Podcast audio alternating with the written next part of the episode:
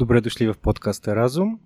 Подкастът отново гостува на Студентския дом, а на нас ни гостува Ваня Григорова, синдикалист, икономист, граждански активист и доста популярно лице, което на път за нашата сесия беше спряно от няколко човека с поздрав и въпроси какво и как и къде се случва в България. Ваня, какви са твоите битки в момента? Първо, здравейте ви от мен. Битките ежедневно са различни. В момента сме в период на приемане на 3 основни законопроекта за бюджетите на здравната каса, на държавата като такава, на държавното обществено осигуряване. И това е злободневната тема. От една страна. От друга страна продължаваме да обикаляме страната и да говорим за трудови права, начин за обединение на работниците, заради една брошура, която написах, Пътеводител за защита на работното място. Та, накратко, това е. Пътеводителя за защита на работното място е една, бих я нарекал, малка книжка, която е написана на изключително достъпен език, много приятна, която и аз съм чел. Надявам се да ми я подпишеш след края на... Съдължително. След края на подкаста я препоръчвам на всеки, който има трудови въпроси, иска бързо да се ориентира актуално какво се случва в България. Интересуват ли се хората от техните права, задължения? Има ли активност от гледна точка на трудовите договори, това, което хората знаят за тях? Изключително много се интересуват, но късно. Когато вече усетят проблема, когато вече в рамките на часове понякога трябва да решат какво да направят и нямат време за да се информират и да направят най-правилния избор. Това е проблема. Именно за това обикаляме и говорим предварително, за да стане ясно в момента, в който трябва да действаш, какво точно можеш да направиш. Разбира се, не всичко, но има немалко опции, които можеш да използваш, така че да защитиш най-добре собствения си интерес. А говоряки за приемането на новите закони или проектите за тяхното изменение, от страна на Солидарна България ли си участник в тези преговори или от страна на като икономически съветник на КТ Подкрепа? Като икономически съветник на КТ Подкрепа, тъй като управляващите са длъжни да обсъдят бюджетите в тристранката и в останалите органи, като например надзорния съвет на НОИ, където има представители и на социалните партньори, работодатели и синдикати, както и в здравната каса, където също има орган, в който има представители на социалните партньори. И тук стигаме, може би, до основния въпрос, който, извинявай, ако много пъти сте го задавали, ще те ядосам. До каква степен профсъюзите и синдикатите са просто допълващи органи на изпълнителната власт? Те са нямат нищо общо с изпълнителната власт. Да, те нямат нищо общо на книга и на закон, но някакси в България, поправим ако не е така, има усещането за тази казионност, тази дума, която най-вероятно доста ти ядосва. Ядосваме, няма как да не ме ядосва, но аз съм свикнала да ми задават този въпрос и да отговарям на него, защото в крайна сметка, ако не получат отговор хората, няма как да разберат. Веднага казвам защо се получава така. Защото хората не се интересуват от темите, които са важни за техния живот и не ги следят. Пример. 2015 година се направи една грандиозна реформа в пенсионната система, като беше приет график за увеличение на пенсионната възраст, така че по-късно да се пенсионират хората. Тогава отново синдикатите, между другото, аз започвам с този момент, тъй като точно тогава започнах работа в КТ Подкрепа. Тогава много хора, но след като приключи целият дебат, започнаха да обвиняват синдикатите за това, че са се договорили с правителството и са предали работниците. Какво се случи обаче? Всъщност до тогава имаше график отново за увеличение на пенсионната възраст и той беше 2 пъти по-интензивен, отколкото се прие тогава. Най-смущаващото е, че най-големите критики идват от миньорите, заради които всъщност не се стигна до протест. Защото синдикатите тогава, аз говоря в минало време, тъй като не съм присъствала на тези разговори, те се случили преди да започна с работа там, тогава синдикатите не са се противопоставили остро въобще на увеличението на пенсионната възраст, а се съгласили на плавно увеличение, именно защото е останало ранното пенсиониране за миньорите. Това е била разменната монета. В крайна сметка, получаваш нещо и даваш нещо друго.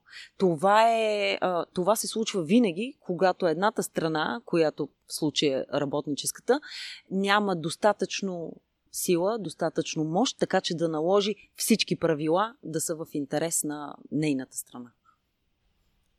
Говорейки за достатъчно мощ и четейки твоята книга, всъщност едно нещо ме отчуди. Всъщност аз се бях подготвил да ти задавам въпроси относно новата парадигма, относно каква е новата икономика, в която участва България или се опитва да участва, в която аз си представях разпокъсани малки предприятия, малко работници, много предприемачи, много самонаети. Всъщност ситуацията в България далеч не е такава. В моя балон е такава.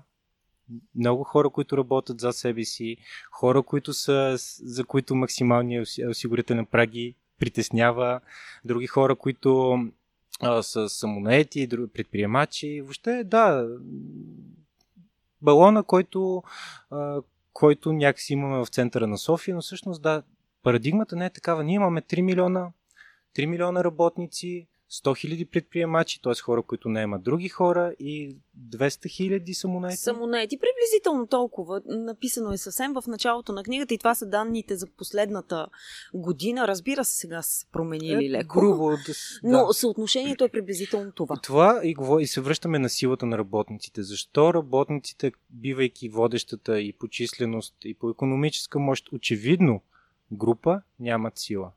Те са водещи по численост, но не и по икономическа мощ.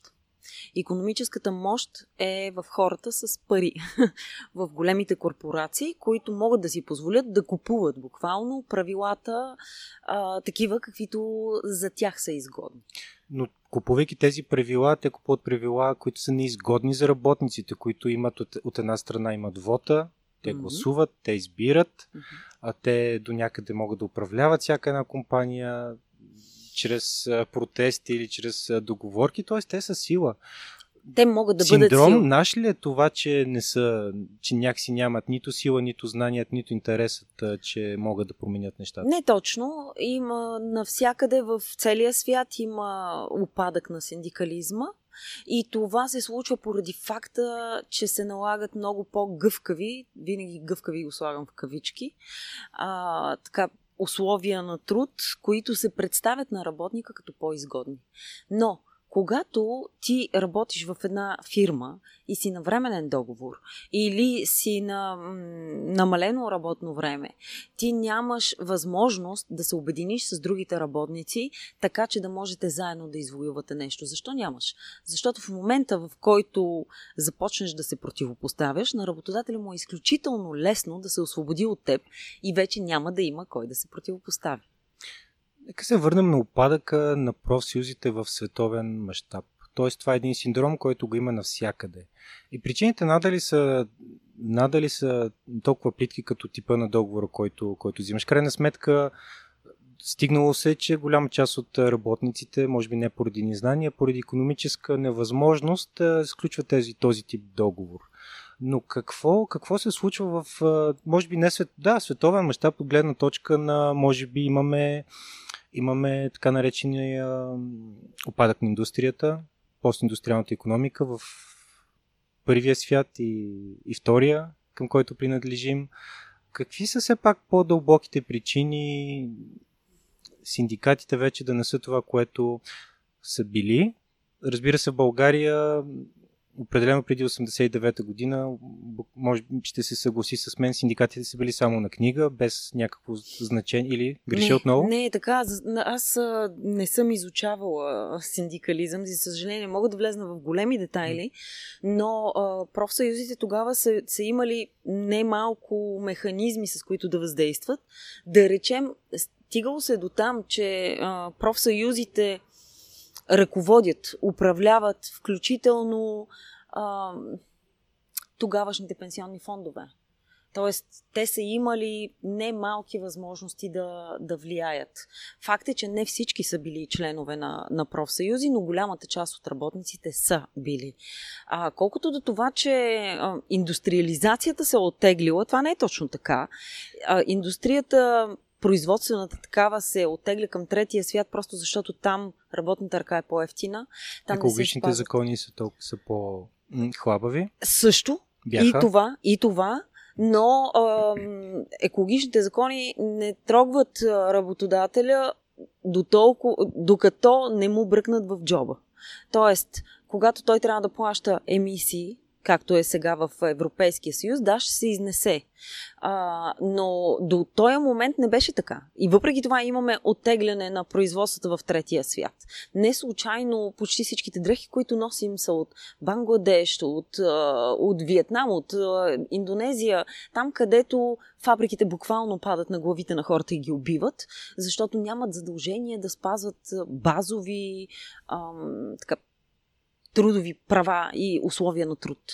Ако стана адвокат на дявола точно по тая тема, либертарианците биха казали, че вие дигате минималната заплата, вие дигате условията за труд над степен, в която те имат някаква възвръщаемост за работодателя. И всъщност вие профсъюзите, да кажем в случая, вие ни изгонихте от държавата. Какво би отговорила на това?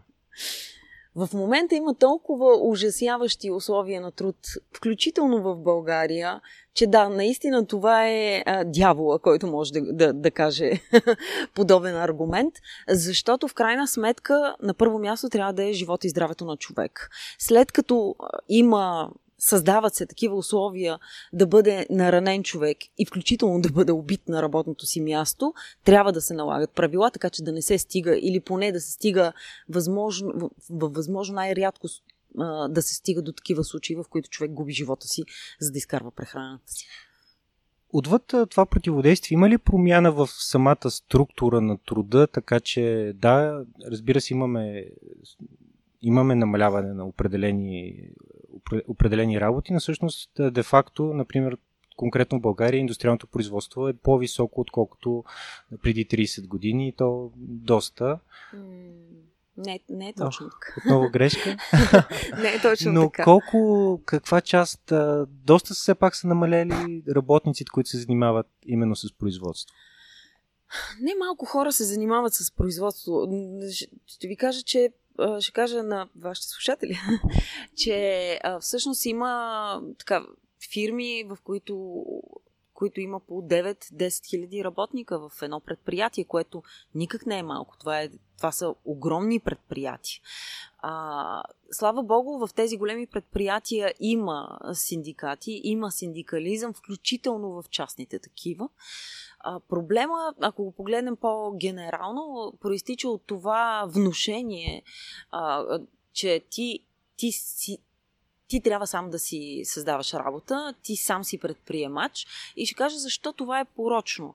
В Германия и в западноевропейските държави въобще се опитват да накарат работниците си, и често успешно, да станат самоосигуряващи се лица, за да може компанията да си спести осигуровки.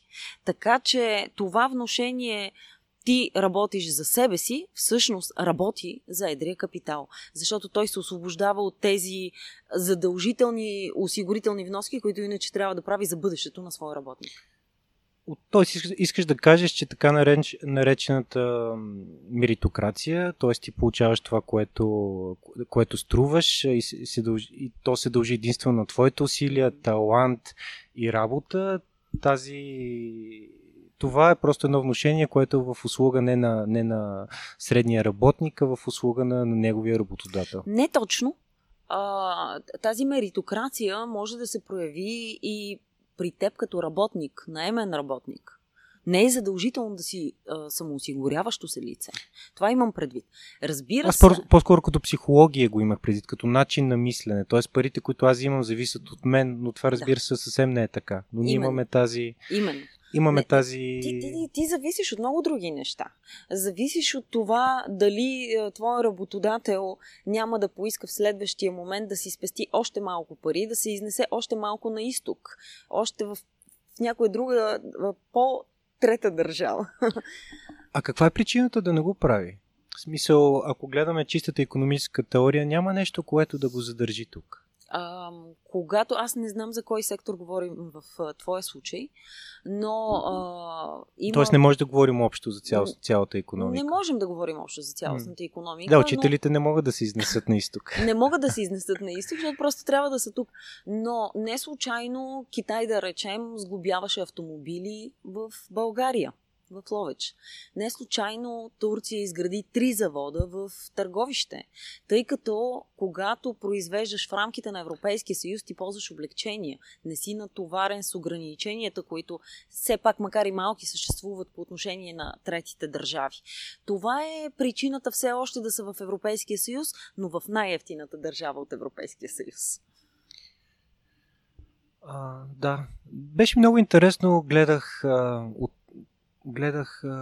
защо работници гласуват за консервативната партия в Щатите, която консервативна партия, да, тя защитава техните ценности от една страна, или поне твърди, че ги защитава. Америка над всичко, не на емиграцията. Между другото, имиграцията е друга тема, която е доста интересна. Традиционните семейни ценности, отново ценности. И другото, което е... Но тя определено поддържа ясно и чисто интересите на едрия капитал. И стана ми интересно как хората всъщност не гласуват за собствения си интерес, а те гласуват за интереса на това, което те биха били. И нали, в идеята, че аз естествено, че ще гласувам за по-ниски данъци на богатите милионерите, защото аз ще стана милионер. Утре аз ще стана милионер. В крайна сметка има вече цяло едно поколение в България, което е израснало с тази мисъл. Аз утре най-вероятно ще стана милионер. А ако не стана милионер, ей така с предприемачество, ще стана футболист или ще стана плеймейтка или ще стана чалга звезда. Но аз ще имам пари и е хубаво, когато ги имам, да не ми ги взема лошата държава и да ги дава на гадните цигани. Това е нормално, след като 30 години са ти говорили едно и също. Предполагам, че в Щатите също. Между другото, имаше един много интересен документален филм за бездомни хора, които живеят в лагери, които веднъж на няколко месеца им организират достъп до стоматологична помощ. И тя ги интервюират, включително тези хора. Ги интервюират и те казват: аз ще гласувам за Тръмп, защото Тръмп ще направи така, че аз ще живея добре, защото той се грижи за Америка, за американците. Няма го класовото съзнание. Те не разбират, че грижата не е за американците, грижата е за определени американци. И в този смисъл, говорейки за класово съзнание, всъщност доста успешно беше наложена тази идея като цяло. Беше продадена заедно с демокрацията, тази икономическа свобода, тази липса на класи, тази възможност всеки да постигне своето.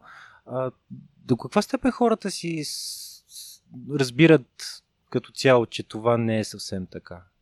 Има ли промяна в последните години? Според мен има тая промяна. Виждаме я особено последните, според мен, 6-7 години се развива, но някак не успяват хората. Сега много е тъпо да говоря от името на хората, но все пак това са моите наблюдения. Виждам, че обвиняват демокрацията, а не капитализма. Защото те бяха продадени заедно в комплект. Те бяха продадени заедно, именно. И този бъндъл не може да се разкъса, така че да осъзнаят, че те всъщност искат демокрация, но не искат този капитализъм, който ги кара всъщност да не се ползват от благата на демокрацията. Защото когато ти си беден, когато ти зависиш от един местен феодал, независимо дали той е в общината или в местната фирма на местната мутра, то ти нямаш право да избираш. И това, което е, да се върнем, ние сме може би също така за хората е ясно, че ние сме далеч от някаква чиста икономическа система, на свободна конкуренция или на каквото е да било. Не, напротив, държавата е нещо далеч по-сложно и с далеч по-скрити, закостенели, агресивни структури от това, което учебниците по макроекономика се опитват да ни представят, особено нашата. И говорейки за избор, два въпроса. Казахме, че има 3 милиона работници в България и 300 хиляди други души, които всъщност нямат право по никакъв начин на обединение, доколкото разбираме и предприемачите и самонаетите. Предприемачите имат право и го правят през работодателските организации, да. А тези 3 милиона през синдикалните. Най-тежко е положението всъщност на самоосигуряващите се лица, да, които са нещо средно между работник и работодател. Те хем нямат икономическата мощ, така че да могат да си купуват закони, които да работят за тях. Хем нямат физическата възможност да се обединяват с милиони други като тях, така че да си извоюват нещо. Друг е въпрос дали в България успяваме да постигнем това обединение между милионите. Не успяваме, но може би за това ще поговорим малко по-нататък. Да, си спомням, имах малка архитектурна фирма преди доста време и доста дълго време работих и дойде един момент, в който повече не можех и прекратих дейността на фирмата и отидох в бюрото по труда с някакви документи, които си бях взел и те ме казаха: добър ден, нямате никакво право, лек ден, така че... Точно така. Но ето вече момента, в който аз осъзнах това, въпреки че да, там на декларациите плащах някакви... Само, че не си плащал за обезщетение за безработица, но ти не си го разбирал тогава. Просто защото никой не ни казва в училище: има удръжка за това, има удръжка за това, тя се ползва за това. Именно това се опитваме да запълним през пътеводител за защита на работното място, за да може хората да разберат какво се случва. Между другото, аз това го осъзнах също, когато работех на граждански договор около 4 години. И още първата година се опитах да се самоосигурявам за обезщетение за безработица, но се оказа, че през агенцията, през НОИ не мога, там където е фонд безработица всъщност, не можеш да избереш да се осигуряваш като такъв, защото си на граждански договор. Потърсих варианти през частни фондове, оказа се изключително неизгодно, огромни вноски срещу почти нищо и в крайна сметка реших да не се осигурявам за безработица цели 4 години. Да, определено има доста такива ловки в договорите, които в крайна сметка сключваме обикновено с идеята да са, когато имаме избор, разбира се, че ето да не плащаме сега тия пари, да, една част имаш ти, една част взимам аз, или дай да ги сключим на минималната сума и в крайна сметка всяко това нещо се плаща в един и друг начин. Така е, хората, сигурно знаеш, масово си повтарят: аз няма да доживея до пенсия. И затова не ме интересуват пенсионните вноски. Само, че лошата новина, драги слушатели, е, че ще доживеете и ще живеете дълго след това и ще живеете в бедност, ако не сте плащали, не сте правили вноски за пенсия. Между 15 и 20 години средно е така получаването на пенсия, тъй че това е лоша новина за тези, които не се осигуряват наистина. Да, наскоро ми казаха за относно цигарите, това не е порок, това е план за пенсиониране. Така е. Малко черен хубаво, но е точно така. Всъщност въпросът ми беше: от тези 3 милиона в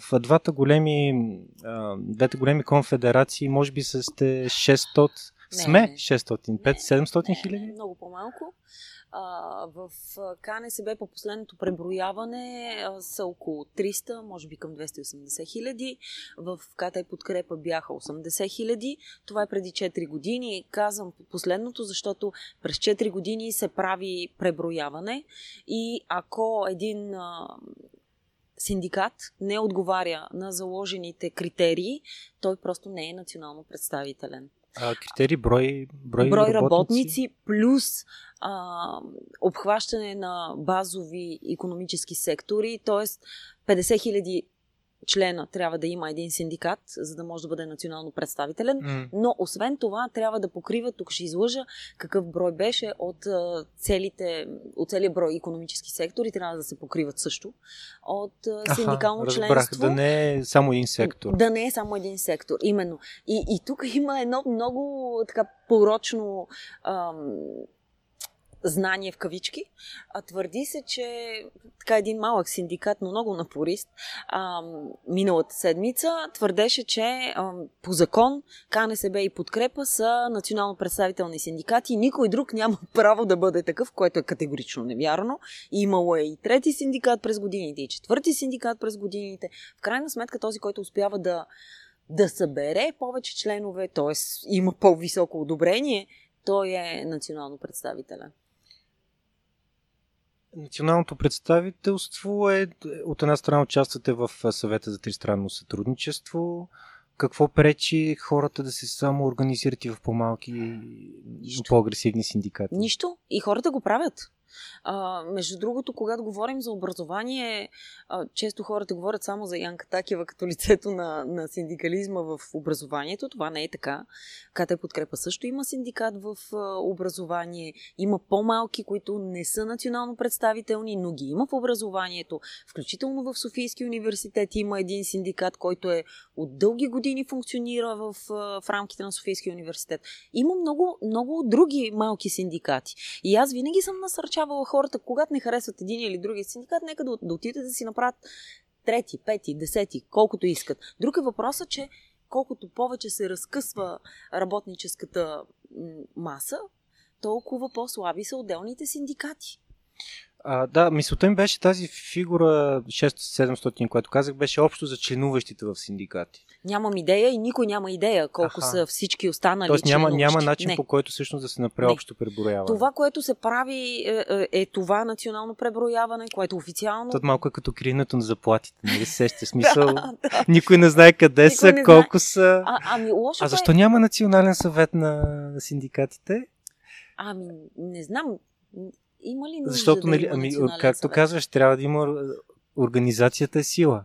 Да, така е, само че те минимум поради факта, че са решили да са част от други структури, те не очевидно виждат достатъчно големи различия между себе си и останалите синдикати, така че да не са на едно място. Между другото, практика е, когато се пристъпи към, или поне се започнем да опитваме да правим стачка, да се сформира национален стачен комитет между двата големи синдиката. Тоест, има някакви опити за такива общо договаряне, но дори между тия два синдиката има много големи различия. Какви са различията? Различни са. Ето сега давам пример с миналата политически година. Отговор? Не знам. Миналата година, конкретен пример, с проблема с 3 дни болнични, които работодателите се опитаха да се оттърват от тях, тъй като те ги плащат. Започнахме преговори от Солидарна България с документални. В рамките на 2 дни успяхме да намерим реално какви са практиките в останалите държави от Европейския съюз, плаща ли се или не се плащат първите 3 дни.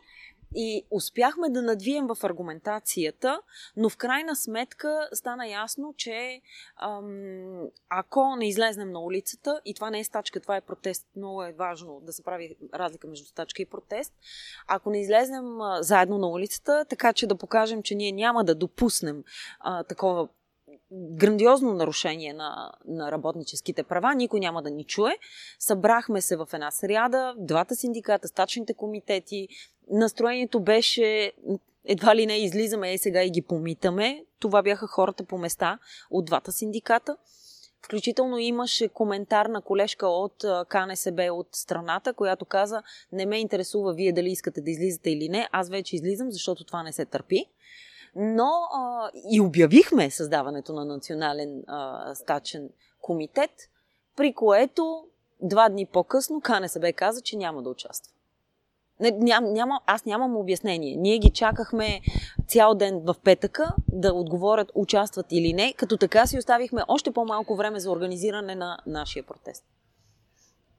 Да, и от тук отново се връщаме на това подозрение на хората за тази извинявай, казионност и послушност на големите синдикати.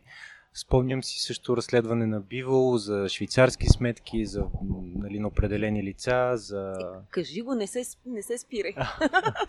На определени лица и за свързани с големия капитал, така че до някъде никой не е очуден, че нещата не вървят. Нещата не вървят основно, според мен, за това, защото работниците не слушат, когато кажем, че се задава проблем. И че проблема е такъв, такъв и такъв. Когато говориш експертно, хората някак не искат да слушат. И давам пример именно с въпросния протест. Искат емоция. Те искат емоция, именно. Аз смятам, че не съм лишена от емоция, когато говоря. Даже често съм упреквана за това, че съм твърде агресивна, когато участвам някъде в предавания или в дебати, или на брифинг в Министерски съвет, включително. Но въпреки това... Да, но това се забелязва. Прави впечатление, че ти пука, че не си поплюваш и че всъщност като че ли си разбираш, да, разбира си от темата и не даваш да ти стъпват по пръстите, така че да. Така е, и въпреки това, въпреки всичките ни призиви, елате на този протест, елате да покажем, че сме много. Знаеш ли кои дойдоха масово? Миньорите от Мини Марица Исток, които ни най-малко не са заплашени от това. Хората от Пирин-Текс, които са в очивашка фирма, на които им е много по-трудно да дойдат на протест, не на стачка, отново казвам. От София почти нямаше работници. Именно в София, от наша секция, хората заминавали покрай нашия председател и са му казвали: аз ти давам членски внос, ти си дължен да се бориш за мен, не ме занимавай. А с кого да напълним площада, ако дори и синдикалните членове не искат да излезнат на протест? Може би за слушателите да направим разграничението. То беше много... Може би стана ясен въпрос за повечето хора. Имаше призиви за национална стачка по време на протестите преди 1-2 месеца. Три вече. Да, смисъл в една от по-активните им фази. Национална стачка според нашето българско законодателство в момента, за разлика от други държави, не е възможна. Ние, членовете, т.е. всички работници, можем да стачкуваме по работнически въпроси, нали, свързани с нашето работно място, с начина на работа, с някакви проблеми там. За разлика от, примерно, Франция, ние не можем да излезем и да стачкуваме, т.е. да блокираме икономическата дейност на предприятието заради политически въпроси. Всъщност не можем да блокираме дори по работнически въпроси, защото в предприятието можеш да договаряш собствената си заплата, можеш да договаряш отпуска си, но въпрос като това дали да се изплащат първите 3 дни от работодателя не се решава в конкретното предприятие. Защото не е обект на трудовият договор. Не е обект и на колективното трудово договаряне, дори да има синдикат. И напълно извън твоите възможности е да решаваш такива национални въпроси, които са всъщност работнически. Да не говорим за държавните бюджети, да речем, каквато е темата в момента. Сега се увеличават едни пенсии, други се замразяват и така. Няма начин работникът да спре работа в предприятието си по тази тема. Той трябва да има спор с конкретния си работодател, да е преминал една определена процедура, която е много дълга, и да е събрал 50% от подписите на колегите си, без значение дали са синдикализирани или не. Да. За да има право да направи стачка. В противен случай стачката се обявява за незаконна и хората могат да бъдат съдени от работодателя си, което се е случвало. Да, и са били съдени. И са били съдени и ще продължават да бъдат съдени, ако не успеем да си извоюваме закон за стачките. И идва логичният въпрос. Защо хората не се организират повече? Защо? Очевидно в техен интерес, независимо дали имат нещо за или против големите конфедерации. Каква е причината да нямаме под път и над път такива работнически организации? Примерно, грубо, вашите членове са, предполагам, повече държавни служители. Нали така? В смисъл, то естествено държавните служители са огромна част от... Държавните служители много по-лесно се синдикализират. просто защото държавата има свян от това да не излезе някой по медиите и да каже: ето, държавата не спазва трудовото законодателство. Държавата препятства доброволното сдружаване на работниците. В частния сектор няма такъв свян. Напротив, има тежък цинизъм, арогантност, включително обиди. Свободната ръка на пазара, да, тя тук владее, ние сме нейни служители, ние сме на един фронт. Защо ще правите синдикат? Т.е. вие не сте част от нашия отбор, ние сме екип, правиме тимбилдинг, има пица. Има пица. И тя е такава каквато е. Между другото, когато говоря пред синдикални членове и споделям този проблем с стачките, те много добре го знаят, но някои казват: добре, защо успяхме ние, учителите често го казват, ето както успяхме ние учителите, защо да не го направят и другите? След какво са успели учителите? Учителите 2007 година направиха национална стачка в образованието. Няколко години по-късно същото се направи в железопътния сектор. И то в продължение 40 дни, ако не се лъжа, продължи много сериозна стачка в БДЖ. Но там е държавен сектор и хората са синдикализирани. Именно за това успяхме да го направим. Там са успели, да не се слагам и аз там, където не съм била. Именно за това са успели да го направят. Как да го направиш в шивашкия сектор, когато това са често малки цехове, в малки населени места, хората ги е страх дори да говорят с непознат човек, камо ли да получат информация от него, как да се синдикализират и как да се защитават. Има ли спасение за тези хора в малки населени места? Тяхната зависимост е не само икономическа, тя е политическа, тя е феодална. Може би това даже не е и пресилено. Не, като това фигура на речта. Не е пресилено. Когато нямаш икономическа свобода, ти нямаш и политическа. Това е пределно ясно. Има ли възможност? Според мен има, и именно за това миналата година, когато Бисер Петков, предишният министър на труда и социалната политика, започна реформи в Кодекса на труда, това е нещото, което предлагахме да бъде включено в образованието, да има нарочен курс в високите класове, големите класове, да има нарочен курс, който да е за трудови права, за начин на обединение на работниците, казахме, не на синдикализация, за да не настръхнат, и те въпреки това настръхнаха, защото им е ясно, че обединение на работниците означава сила на работниците. Ако в училище ние не успеем да научим децата на какво имат право, те никога няма да повярват, че го имат това право и да почнат да се борят за него. Знаеш ли, училището е място за мечти. До някъде. Когато обучаваш един човек в училище, ти искаш да го накараш преди всичко да мечтае. Какво може да бъде.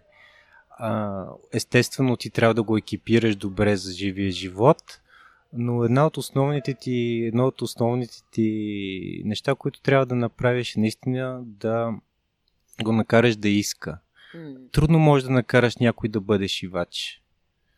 Да иска да бъде шивач. Възможно е да мечтае и да работи, но идеята е там да ги засилиш, да достигнат максимално далеч. И да, ти може би си знаеш за къде ги подготвяш, може би има своите съмнения, да, но би искал те да мислят като предприемачи, поне тогава. Така. Трудно мога да си помисля как на едно дете може да му обясниш: тук ще работиш от 9 до 5 и хубаво да успеш да си осигуриш примерно 3 допълнителни дни отпуска годишно. Представяш ли си? Сега отваряме екселската таблица. Това е така, но въпреки това в училище децата се занимават и с доста скучни за тях неща, които обаче би трябвало да са им полезни след това в живот. Тук има един основен проблем. Да накараш наистина това дете да иска да бъде шивач, или да иска да работи на машина, или да иска да бъде инженер. Няма никакво... Не е нужно да е само физически труд. Но всъщност ние сме изпуснали това желание да бъдеш пълноценен, независимо под каква форма, при затварянето на професионалните училища. при затварянето на техникумите. Немалко деца искат да бъдат шивачи, немалко деца искат да бъдат пожарникари, това го знаем. Искат да бъдат полицаи, искат да бъдат нещо, което е полезно. Включително всички искат да бъдат нещо, което е полезно. Именно. И проблема... Причината да не искат и родителите им включително да полагат усилия да ги откажат от такива дейности е ниското заплащане, това, че не са уважавани като такива. Мога да дам конкретен пример на работодател, който мисли по този начин. Правих един доклад за нуждата от работна ръка в страната, тъй като аз категорично не смятам, че в страната ни няма работници и трябва да внасяме работници. Направих така 3 посещения в 3 български града с агенция по заетостта, работодатели, синдикати и така. И в Казанлък. Казанлък е един град, в който има немалко машиностроителни предприятия. Единият от прокуристите каза, че много му харесва швейцарския модел, при който децата искат да работят като каквото и да е. Просто всеки си има индивидуални мечти, но там има граници, в които се казва, че ти ако избереш да бъдеш шивач, твоето качество на живот няма да бъде значително по-ниско от това на лекаря, да речем. Всеки един труд, осъзнаването в обществото за това, че всеки един труд е нужен и всеки един труд е полезен и съответното възнаграждение за това може да накара децата да учат и такива професии да изучават и родителите им да не полагат усилия да ги изхвърлят от тия професии, макар децата да мечтаят за това. Може да вземем за пример учителите, една достойна професия, в която даваш много и взимаш много под формата на удовлетворението да подготвяш млади хора за бъдещето.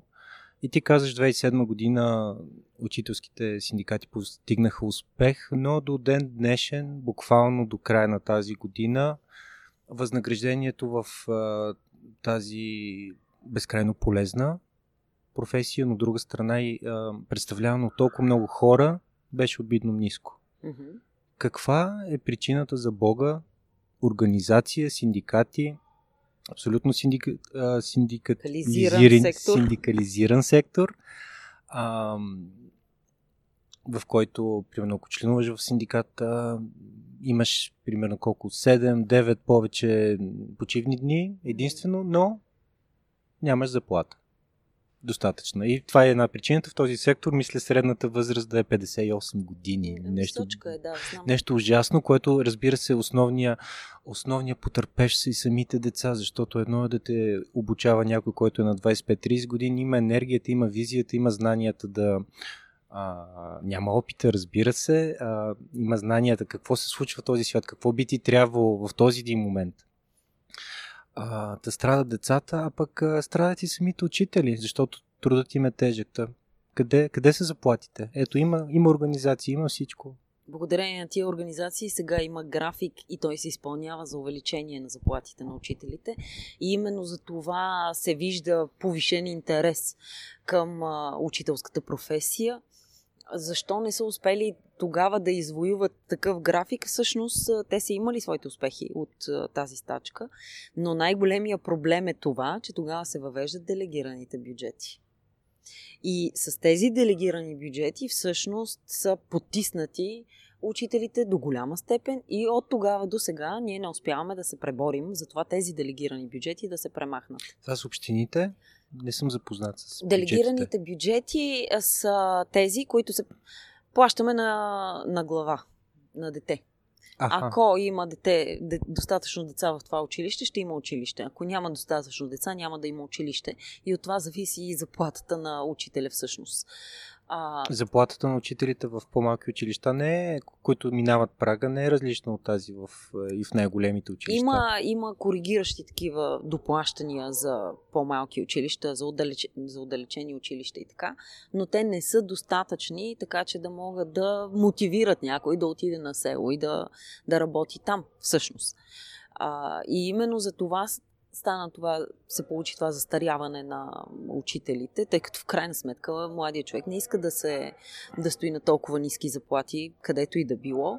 И едва обаче, когато видяха, че това не може да бъде поправено без значимо увеличение на заплатите, те го видяха. Всъщност единият от синдикатите, така понеже е по-близък до ГЕРБ, успя да се пребори за това, да има график за увеличение на заплатите на учителите, но се вижда, че това е резултат от твърде късогледото управление на всяко едно правителство.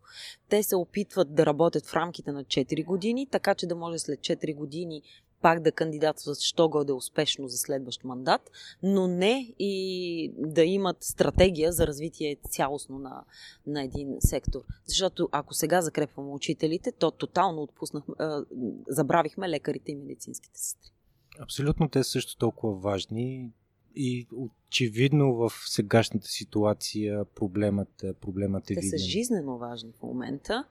И вече виждаме как и Българския лекарски съюз моли за помощ, за това, че на места се стига до там да нямат включително боб, картофи, маски и прочие. Белоградчи, къде беше болницата? Златоград. Именно това беше последния призив, който направи. Молиха за храна и консумативи. И консумативи, точно така. Лошото е, че това се случва и в други болници, но хората на място не говорят. От страх, че ще загубят работното си място. И ето това е така, че те причината. Трудно биха го, медицинските работници пък трудно биха го загубили, защото ние имаме недостиг. Това го знаеш ти. Те се страхуват адски много. Проблема ни е страха от една страна и липсата на работническа солидарност между различните професии. Защото откакто започна графика за увеличение на заплатите за учителите, миналата година особено се видя порой от злоба от страна на медицинските работници към учителите. Защо те, а не ние? Добре, кажи, чудесно е, че на тях дават. Дайте ни сега и на нас, защото и ние не изнемогваме. От друга страна, включително сред синдикални членове, цари заблудата, че медицинските работници нямали право на стачка, което е категорично невярно. Да, на тях ще им се наложи да остават 1-2 лекари, които да реагират на спешни случаи, или хората, които са в реанимация, да ги обслужат в интензивно и така, но това не означава, че останалите не могат да спрат работа. Могат, но и това трябва да вървиш човек по човек и да го обясняваш и да им вдъхваш кураж, за да могат да стигнат те до осъзнаването, че трябва да направят стачка. Те дори при този недостиг на кадрите чудесно го знаят. Си мислят, че ако спрат работа, ще ги уволнят. Няма да ви уволнят. Ако сте по 1-2, ще ви уволнят. Ама ако сте всичките, целият колектив, няма как да ви уволнят. И тук искам да кажа, до някъде и учителите, и медицинските работници са хора, които са избрали това призвание, защото се чувстват... защото чувстват нуждата да помагат и да изпълняват своя дългов услуга на другите. И може би това е тяхната слаба страна. Трудно може да обясниш на един лекар, че преди да припадне от умора след поредната 12-часова смяна, трябва може би да поиска нещо и за себе си, а не да продължи да се блъска. Но и това има граници. Сега, именно в извънредното положение, когато говорим за това, сработили ли са мерките на правителството или не, направих алтернативен на официалния правителствен анализ на 60/40 и докато подготвях въпросния анализ, видях, че всъщност най-големия ръст на безработицата е в хуманитарно здравеопазване и социална работа. И аз това го повтарях непрекъснато. Април месец тази година... Не, там като брой работници са повече, но като ръст най-много са в хуманитарно здравеопазване. 1450%. 14,5 пъти повече април месец 2020 спрямо април месец 2019 година. И това са хора, които не са уволнени или са им прекратени трудовите договори. Те сами са напуснали от страх. Аха. И това мое подозрение, тъй като аз нямам данни, не съм ги интервюирала всички тия 4500 души, които са останали без работа, се потвърди миналата седмица, когато имахме един вебинар с една от медицинските сестри, която е в алтернативния нов синдикат на медицинските сестри. която каза, че многократно, когато отивала на работа, е настоявала за предпазно облекло, маски и прочие, и неколкократно е срещала така отказ на ръководството да ги снабди с такива. Очевидно не са имали откъде, те иначе няма защо да си ги пазят за вкъщи. При което тя решила да напусне. И тя казва, аз за 700 лева няма да рискувам собствения си живот и живота на моето дете, което е на 5 години, за да продължавам да работя при тези условия, и е права. Да, ние можем да смятаме, че те са задължени, защото са го избрали това и това е техния живот. Но в крайна сметка те имат един живот. И няма защо да го рискуват за 700 лева от заплата. И те са го разбрали. На нас не ни се казва това, но от данните показват, че те са го разбрали. Но преди да се стигне до там да напуснат, мамка му, извинявам се, защо не спреш работа? Спрете я тая работа. Блокирайте за седмица, 2 седмици. Защото е сама. Да, защото синдикатът е на книга, тя не може сама да спре работа. Да, но ето го този алтернативен синдикат. Защо те не спират? Защо не спират? Трябва да се разбере, че синдиката са хората. Ако синдиката каже спираме работа, това няма никакво значение, ако хората на място не изпълнят всички условия по закона за уреждане на колективни трудови спорове и не направят законова стачка. Те на място трябва да го направят. Аз мога да говоря колкото си искам по медиите. Мога да ги призовавам и на срещи. Направете стачка, излезте, няма да ви уволнят. Ако сте 100% от персонала, няма как да ви уволнят. Те докато не съберат кораж и да го направят, няма никакво значение какво говорим ние по медиите. Едновременно с това имаме протестите на медицинските сестри, които отново стават нечути. Даже е нужно тези медицински сестри да се организират и да протестират не толкова за себе си, не толкова, естествено за тях, за тяхната заплата, за тяхното здраве, но те трябва да го направят за нас, защото в тази държава няма медицински сестри. Само, че знаеш ли къде ти е грешката? Ти казваш медицинските сестри. Това не са всички медицински сестри. Това може да се проследи включително от видеята и снимките, които виждаме от тези протести. Те слагат 2-3 палатки пред Министерство на здравеопазването и остават една шепа хора. Между 4 и 6 човека стоят отпред. Те не са подкрепени от собственото си съсловие. Това е проблема. Още 2017 година КТ Подкрепа започна кампания за увеличаване на добавката за нощен труд, тъй като тя е смешно малка. 25 стотинки на час нощен труд. Това не е цялото заплащане, това е добавката, подчертавам, но и тя е нелепа, нелепо смешна, малка. И тогава направихме куп анализи, събирахме специалисти, които да обясняват как това се отразява на здравето на човека и всичките тези неща. Минахме през цялата процедура в Националния съвет за тристранно сътрудничество. Накрая стигнахме до заседание, публично, което е излизаш след това на брифинга, да кажа една скоба отварям, днесете се, не решава нищо. Там са длъжни само да обсъдят с нас темите, които искат да обсъдят. Орган. Точно така. Силата на НСТС е да излезнеш на брифинга след това и да кажеш пред камерите, които са наредили, за да стигнеш до повече хора, какво мислиш, какво трябва да се направи и така. Всъщност, това е канала ни, по който да стигнем и до нашите членове, и до останалите работници, които не са синдикализирани. Тогава искахме пред Министерски съвет да има една 100 човека, които с плакати и с лозунги показват, че ние не говорим неща, които ние сме си измислили, а че това са техните реални проблеми, които трябва да бъдат чути. В крайна сметка отпред нямаше никой, защото единствените, които се съгласили да дойдат, са били 6-7 човека от всичките полицаи, медицински сестри, лекари, пожарникари, всичките тия професии, които са свързани задължително с нощен труд, само 6-7 човека са решили, че могат да дойдат, защото другите си имат работа, пък са след нощна смяна, пък преди нощна смяна и така. И всъщност тогава са решили никой да не идва, защото ако дойдат 7 човека, ние няма да покажем сила, а ще покажем слабост. Това беше в края на 2018 година. 2019 година в началото започнаха медицинските сестри, алтернативните, да питат къде са синдикатите и защо не настояват за увеличение на добавката за нощен труд. Ами те трябваше да ни чуят 2 години преди това, когато го говорехме, настоявахме, обикалях студия, за да обяснявам защо, и да дойдат пред Министерския съвет именно тогава, когато трябваше да се реши. Само че те не дойдоха. Как да го направим ние? Да, вътре бяхме цели 7 човека от КТ Подкрепа, просто защото това беше наша инициатива и трябваше да покажем, че това е изключително важно и е наш приоритет. Хубаво, напълнихме вътре Министерски съвет, но пред Министерския съвет нямаше никой. И те след това започнаха борбата наново, като че започват на чисто. И така всеки един ще започва борбата наново и на чисто и никога няма да стигне до финален резултат. И първия винаги пада в кърви. Окей, нека да падне. Това не е но лошо. Няма последващ. Но няма, да. Ти не натрупваш знанието, не натрупваш това, че е имало един път борба, втори път, трети път и накрая да кажеш край, сега ще ви щупа прозорците или ще обърна кофите или нещо. Тоест да ескалира това негодование в хората, защото вече са минати всички стъпки, които могат да бъдат минати преди да щупиш прозорец. Този протест политически ли беше? Политически или икономически? Или смесен? Прокурорски. Аз това го казах и в Министерски съвет, впрочем, когато триото се опитваше да ни провокира. Направете национална стачка.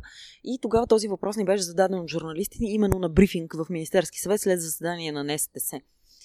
И трябваше да обясним, че такова нещо като национална стачка няма. Пламен Димитров, председателя на КНСБ, също се опита да го обясни. След това аз излезнах и го казах. Казах, че тук няма социални искания, така че да могат да очакват изобщо от синдикатите включване и че няма такова нещо като национална стачка, при което така проправителствените медии казаха, синдикатите са доволни, няма да правят национална стачка, просто за да покажа, че синдикатите са на страната на правителството. От друга страна, опозиционните медии започнаха да ни заклеймяват за това, че няма да правим национална стачка, но никой не каза, няма възможност да се направи национална стачка. Както и да е, важно е да се каже, че в КНСБ, за разлика от подкрепа, представители на триото са ходили и са искали подкрепа конкретна от така, колегите от КНСБ, като вече са правили планове как да се спре тока, да се спрат транспортни връзки и прочие. И тогава председателя на КНСБ им е казал, добре, включете едно наше синдикално искане, социално искане в вашите, така, в списка с вашите искания, за да имаме повод да го направим. Отговорът е бил, знаеш ли какъв? Ние се борим за морал, не за социални искания. Ми, какво искаш тогава от синдикатите? Какво искаш от синдикатите? Да ти свършат работата. Това е напълно нелогично поведение. Нищо няма да им стане, ако включат едно социално искане. Но същото го видях и от страна на представител на зелените. Знаеш, ние с тебе сме ходили на протест. Аз ходих с надпис срещу двойното увеличаване на извънредния труд. И това искане е било предадено на въпросния човек, няма да го цитирам, от зелените, който е казал ми синдикатите да се борят за това. Това е тяхна работа. Ама не може да искаш едните да се борят за едно, другите за друго, ако смяташ, че то е справедливо. Демократична България, част от което обединение са зелените, въпреки че винаги съм смятал, че те по своето същество са лява партия, социална партия, въпреки че не могат да го признаят и пред себе си. Това е дясна партия като цяло, с десни интереси, които противоречат на интересите на синдикатите.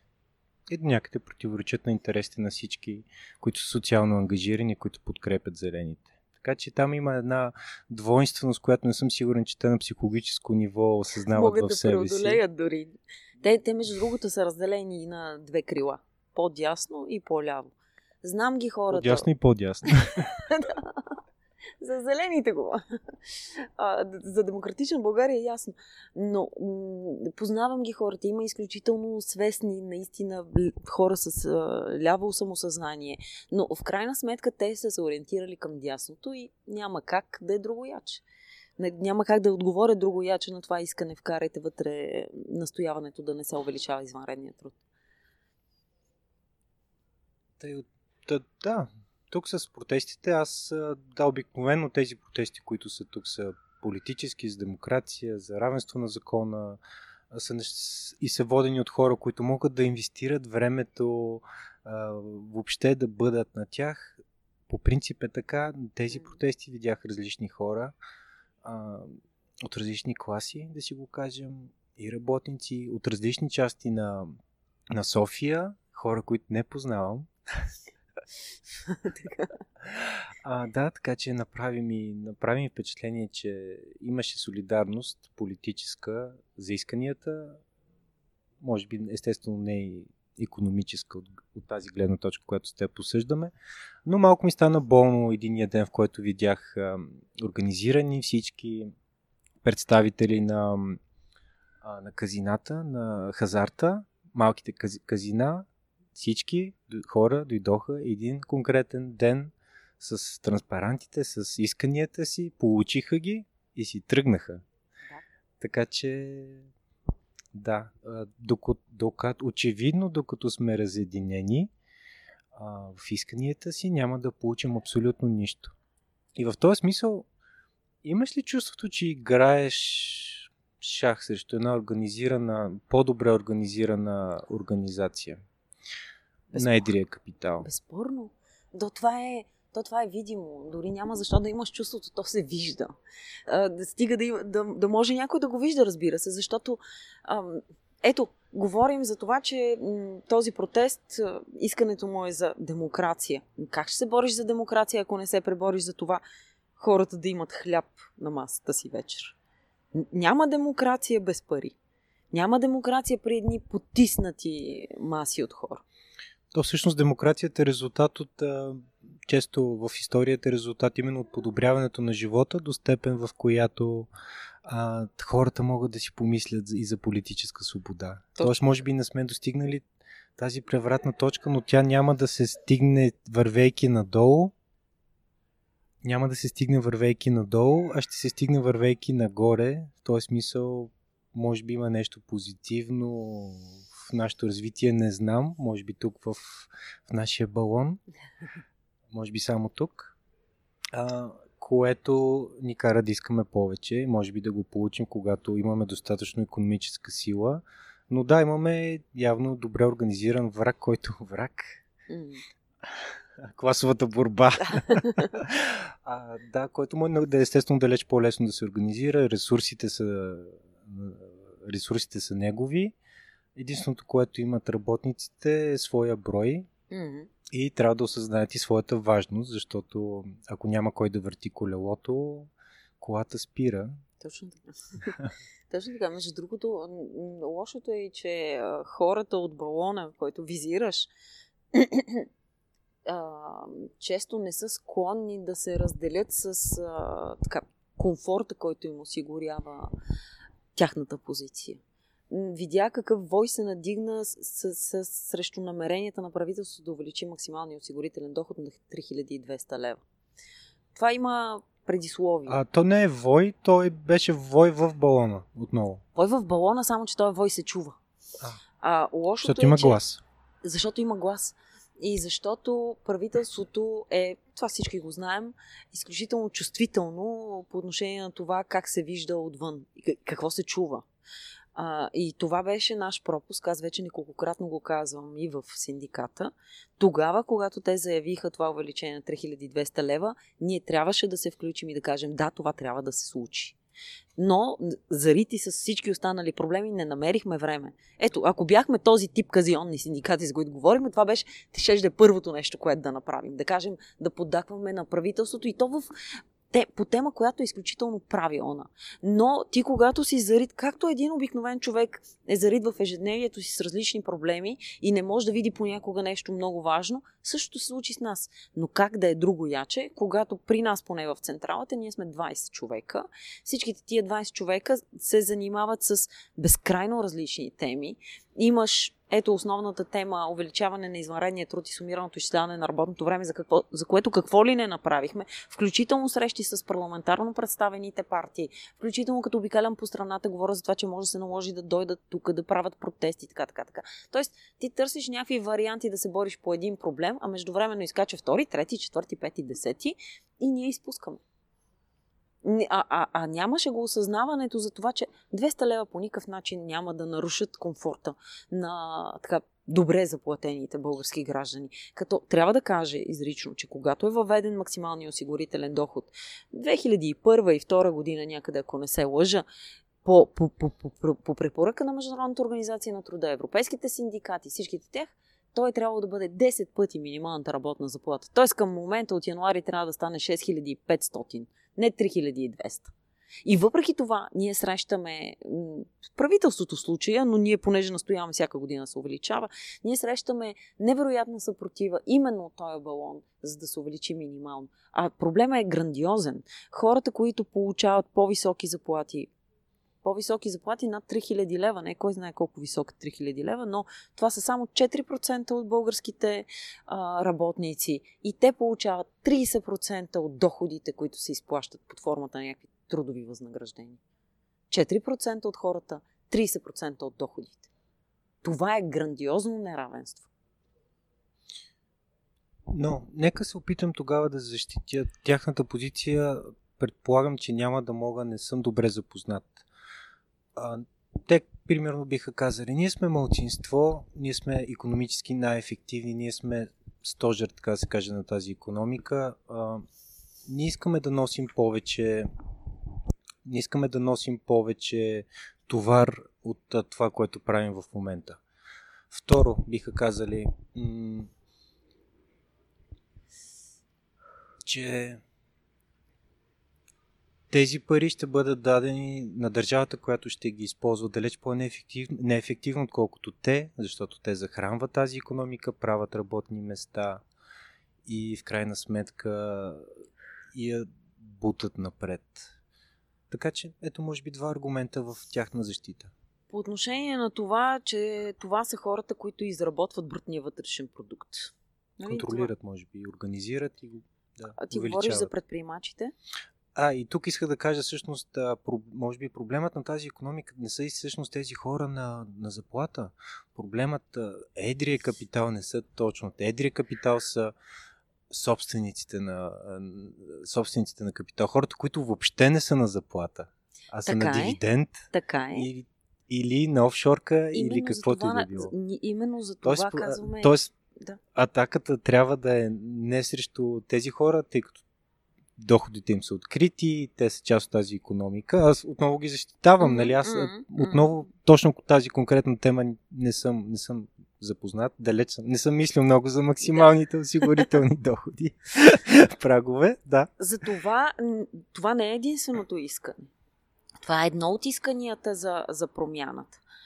Разбира се, че корпоративният данък трябва да се увеличи. Разбира се, че трябва да се увеличи и данъка върху дивидендите. Данъкът върху дивидендите в България е смешно малък. 10%? 5%. При положение, че има държави в Европейския съюз, в които 25%, 30% данък върху дивидендите. При нас е 5%. Това е една цялостна реформа, която да бъде проведена. Но осигурителните вноски са съвсем различни от данъците и хората трябва да правят разлика от това. Осигурителните вноски не могат да бъдат изхарчени ей така, защото просто те отиват по направление. Осигурителната ти вноска за обезщетение за безработица отива в фонд безработица. Осигурителната ти вноска за пенсия отива в фонд пенсия и оттам се изплащат пенсиите на днешните пенсионери. Ако не се обложат с осигуровки тези 30% от доходите, няма как да очакваме да се увеличава минималната пенсия, пък и останалите пенсии. А от една страна хората хем жалят пенсионерите, хем казват не ми пипай парите. Но при нас моделът е такъв. Той се захранва от осигурителни вноски, не от данъци. От данъците плащаме допълнителен трансфер, за да можем да покрием дори тези ниски пенсии.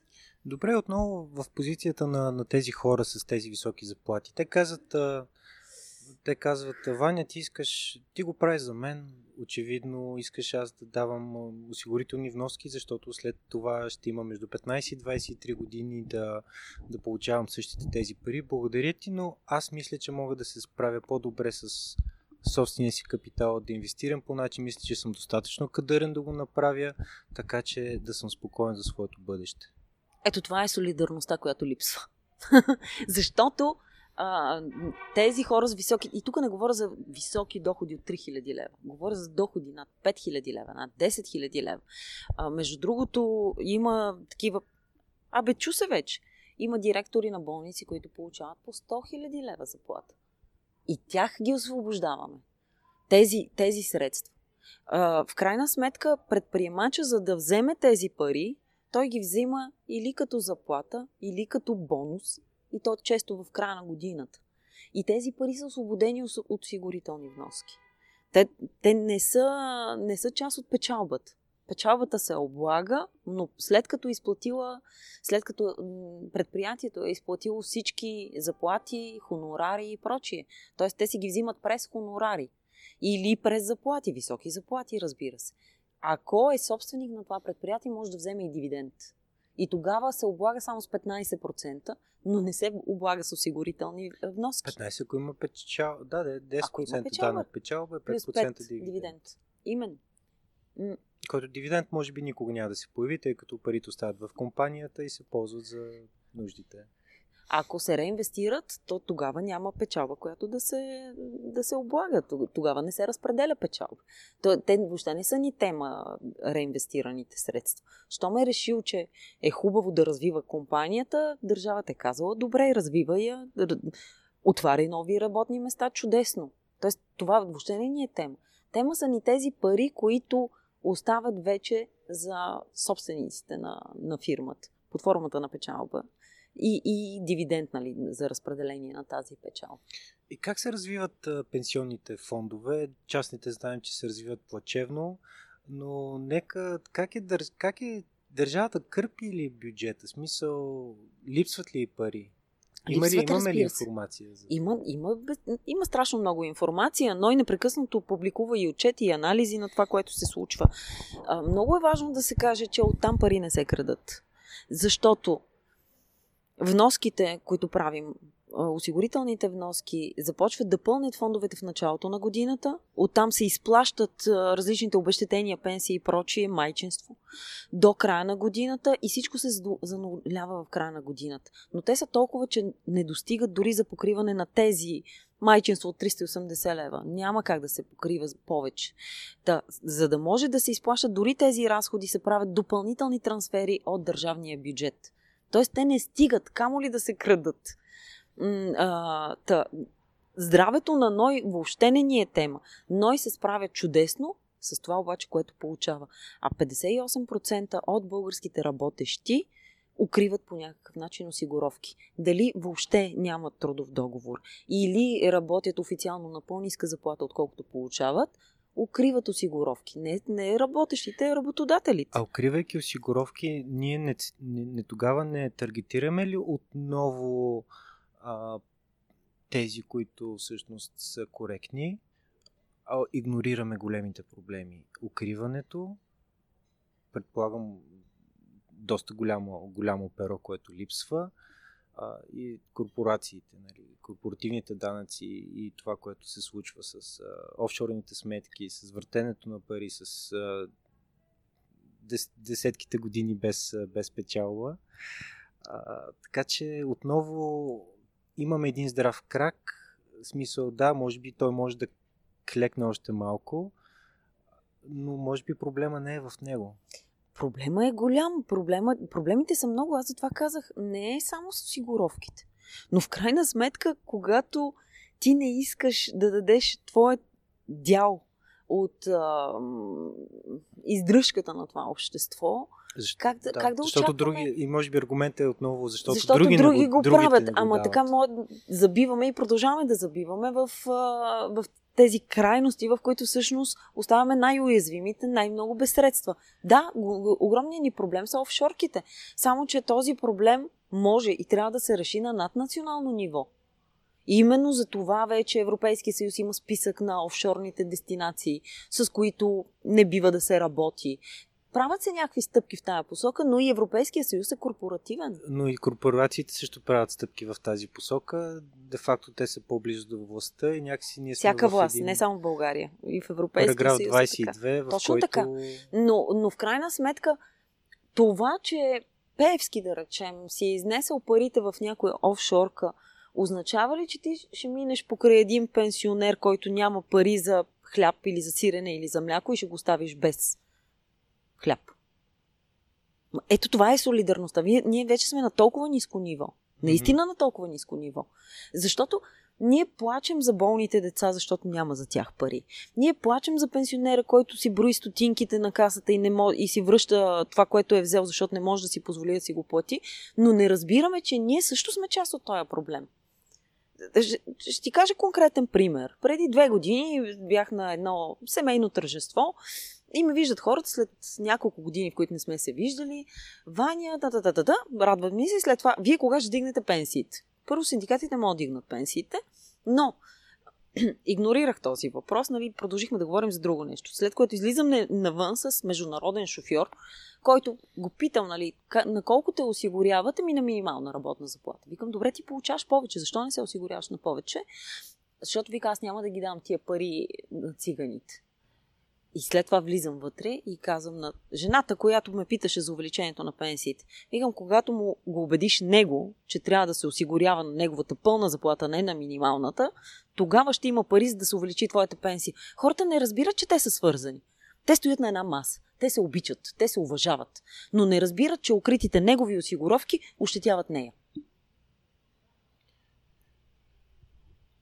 Това са осигуровки, това не са данъци, разбираш ли? Дори да вземеш парите от печалбата на компаниите, тяхното предназначение не е да плащат пенсии. Пенсиите се плащат от осигуровки. Да, но, както ти каза, държавата кърпи този бюджет от същите тези данъци, които плащат. Нямаше да се наложи да ги кърпи, ако имаше достатъчно осигурителни вноски. Да, и какви са... Виждаш ли полезен ход? Пример, първо, после ще минем и на тази солидарност, която ни липсва. Но първо за организацията на хората, на работниците в случая. Нали, слизаме надолу, далеч надолу от максималния осигурителен доход. Слизаме надолу, близо до минималния. Кой е полезният ход да се получи отново тази сила, която не е била в България, но на други места в Европа, синдикатите, работническите организации всъщност са имали. Тоест, да се върне на първи въпрос, кои са твоите битки в тази насока, очевидно? Колко време говорим с теб? Час и 15 минути. Ето толкова време трябва да се изговори с всеки един човек, за да може да се разясни какво е осигурителна система, какво са осигурителни вноски, защо зависим един от друг в рамките на едно общество и едва тогава можем да очакваме солидарността да се повиши и хората да разберат, че зависят един от друг и само заедно могат да се преборят за нещо. Именно за това говорим, обясняваме, ходим по градове, където понякога има само по 10 човека, но аз говоря пред 50, така както говоря пред 10. Просто защото всеки един трябва да го разбере. Знам, че е трудно, знам, че това е бавен процес, особено когато срещаш откровеното нежелание на правителствата, всички правителства, да накарат хората да разберат как работи тази система, за да разберат къде е проблема и какво трябва да се промени. Ще бъде трудно, ще отнеме много време, но в крайна сметка аз смятам, че ще стане. Ако не смятах, нямаше си губа времето.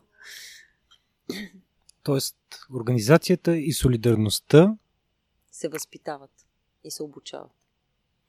И като цяло трябва да е една идея, подобно на демокрацията, една идея, която хората да извадат плакати и да разберат, че е една ценност, за която трябва да се борят заедно и която ще им донесе освен на икономическа свобода, сила и морално удовлетворение, че правят правилното нещо. Право на глас и достоинство.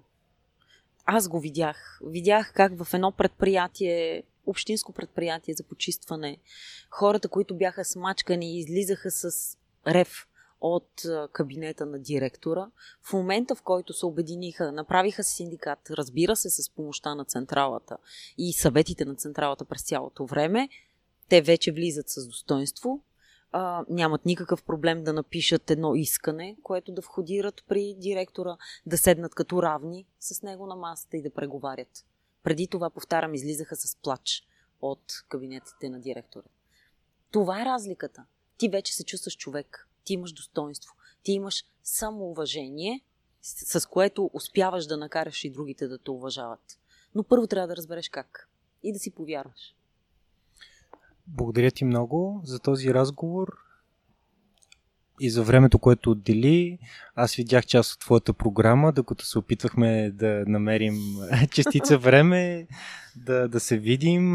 Ти обикаляш из всички градове, говори за правата на работниците, за организация, за трудовите договори, за всичко, което ги вълнува преди да дойде време да ги вълнува наистина. Всъщност, кои са следващите спирки?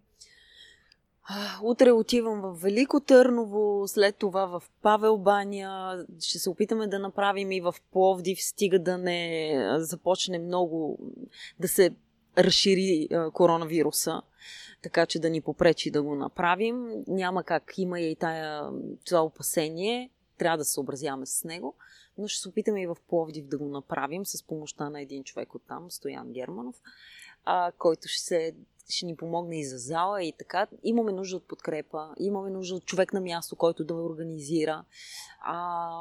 Вече започват да свършват и пътеводителите, т.е. ние ще трябва да намерим средства да направим допълнителен тираж. Но в крайна сметка смятам, че можем да го направим. Най-големият ни проблем и така цел, с която тръгнахме да ги правим тези турнета, опитахме се да намерим по места хора, с които да можем да оформим една затворена общност, казвам затворена не за друго, а за да може да се говори с имена на фирми, на хора и да търсим решения на поставени вече проблеми. Така че те на място да могат да помагат на съгражданите си и на колегите си, без да са се синдикализирали въобще. Аз от опита, който съм натрупала, други хора, които имат желание да помагат съвсем безрезервно и доброволно, да помагат на тези хора, за да може да се повиши знанието по места. За съжаление, към момента при обиколени 8 града имаме само 3 човека, които проявиха интерес. И ето това е. Интереса към темата, куража да го направиш, разбирането, че го правиш преди на самия тебе да ти дадат заповед за напускане по взаимно съгласие в кавички. Защото връчат ли ти го, ти вече не знаеш какво да правиш и просто напускаш, като губиш всякакви права. Къде човек може да научи повече? Къде те намери за твоята работа? Откъде да свали пътеводителя? На Фейсбук страницата ми, във Фейсбук опитвам се да отговарям възможно най-бързо, понякога, особено напоследък по 2 седмици не мога да отговоря. Но именно и затова търсим тези хора, за да може повече хора да правят това, което правя аз. Самия пътеводител може да се намери електронно качен на сайта на Колектив за обществени интервенции и Сдружение Солидарна България, чийто председател съм аз. Качено е вече и на сайта на БНР Варна, т.е. разпространяваме го съвсем свободно и безплатно. Стига някой да иска да го отвори и да го прочете, за да осъзнае, че силата е в него. Да, заслужава си. Аз ти благодаря за разговора. И аз благодаря за поканата. И до нови срещи.